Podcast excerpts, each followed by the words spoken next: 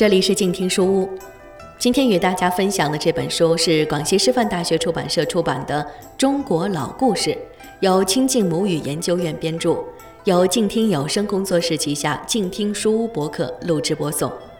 我是主播晴雅。今天要讲的这个故事选自《中国老故事之民俗故事》系列，名字叫做《老天爷的故事》。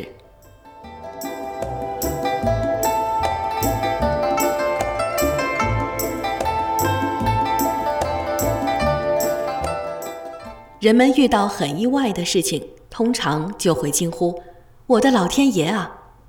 可是你知道吗？老天爷可是有名有姓的，还有好玩的故事呢。传说最初的老天爷姓李，没有多大本事，脾气又暴躁，大家对他都有意见。有一年，一连好几个月都没有下雨。树上的叶子都蔫了，田里的庄稼也黄了、枯了，眼看着又要欠收。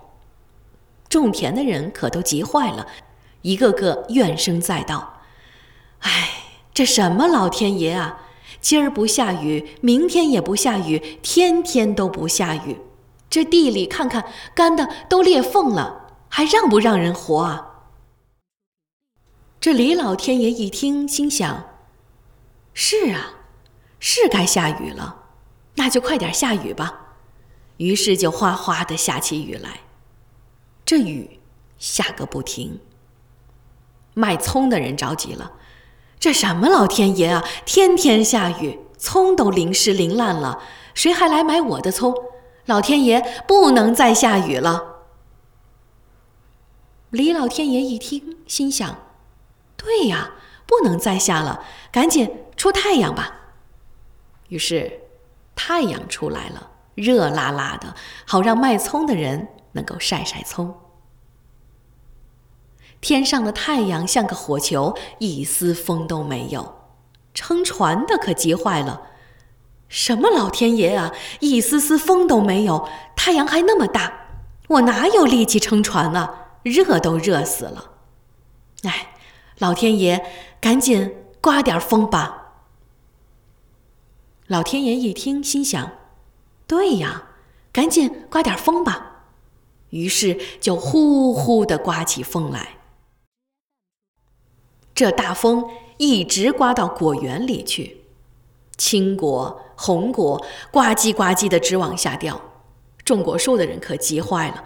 哎呀哎呀，我的老天爷！我这浇水施肥忙了大半年，眼看着就要有收成了，这风一刮，这果子都落了地，这这不是要我的老命吗？老天爷，求求你别刮风了！李老天爷一听，气的是直跺脚。你们说我该怎么办？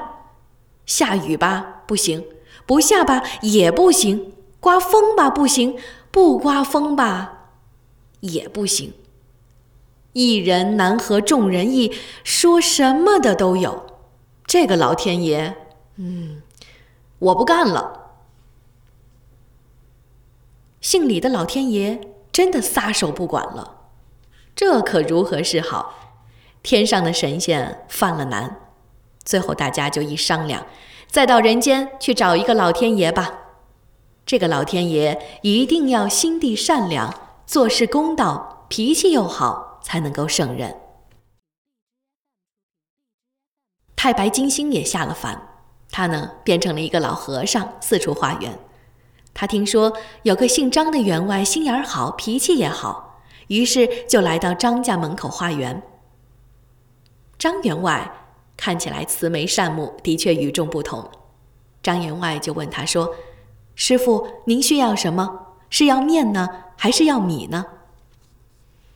老和尚说：“施主，贫僧不要面，也不要米，只想饱饱的吃一顿。”那没问题，师傅您进屋，我保证让您吃得饱饱的。不一会儿，这碟子、盘子、碗儿摆了一桌子，老和尚也不客气，又是吃又是喝。吃饱了，他嘴一抹，手一推，只听哗啦一声，桌子倒了，所有的碟子、盘子、碗儿都碎了。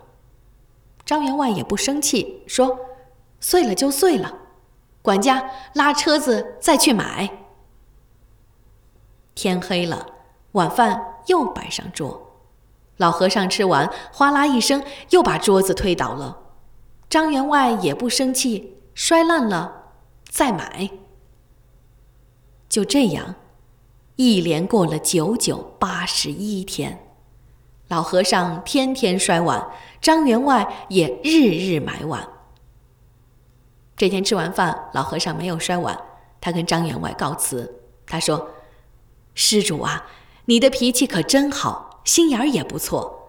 我今天就走了，也没什么东西送给你。最后送一句话给你，你可千万要记得。日后你若有难，就把我摔烂的碗渣子堆起来，堆成一座四方城。你呢？”就睡在上面，包你百难全消。说完，老和尚就不见了。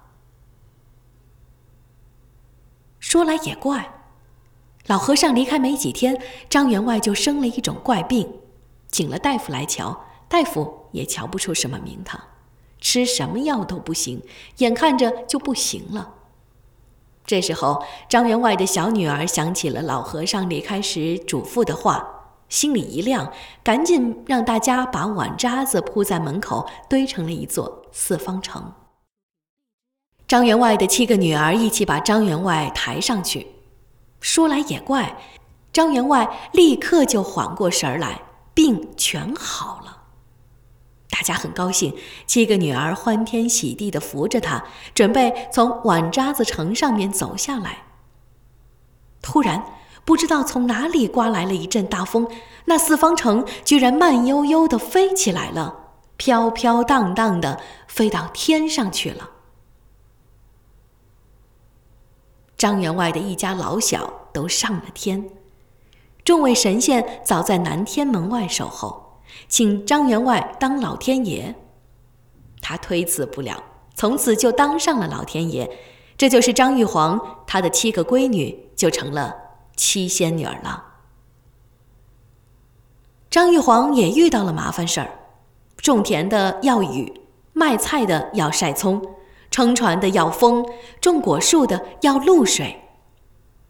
张玉皇一听，就下了一道圣旨：黑夜里下雨，白天晴；夜浇庄稼，日晒葱；果树园里降甘露，河里刮风，催帆行。大伙儿一听，这道圣旨英明，这个老天爷还真是不错。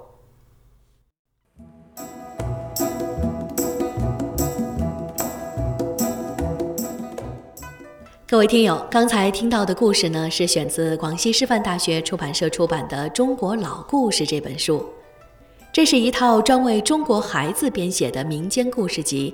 带领孩子走进根植于我们骨血里的传统文化，感受中华文明之美。由静听有声工作室旗下静听书屋博客录制播送。我是主播晴雅，希望你喜欢我的节目，也欢迎在新浪微博搜索 DJ 赵敏与我互动留言。再会。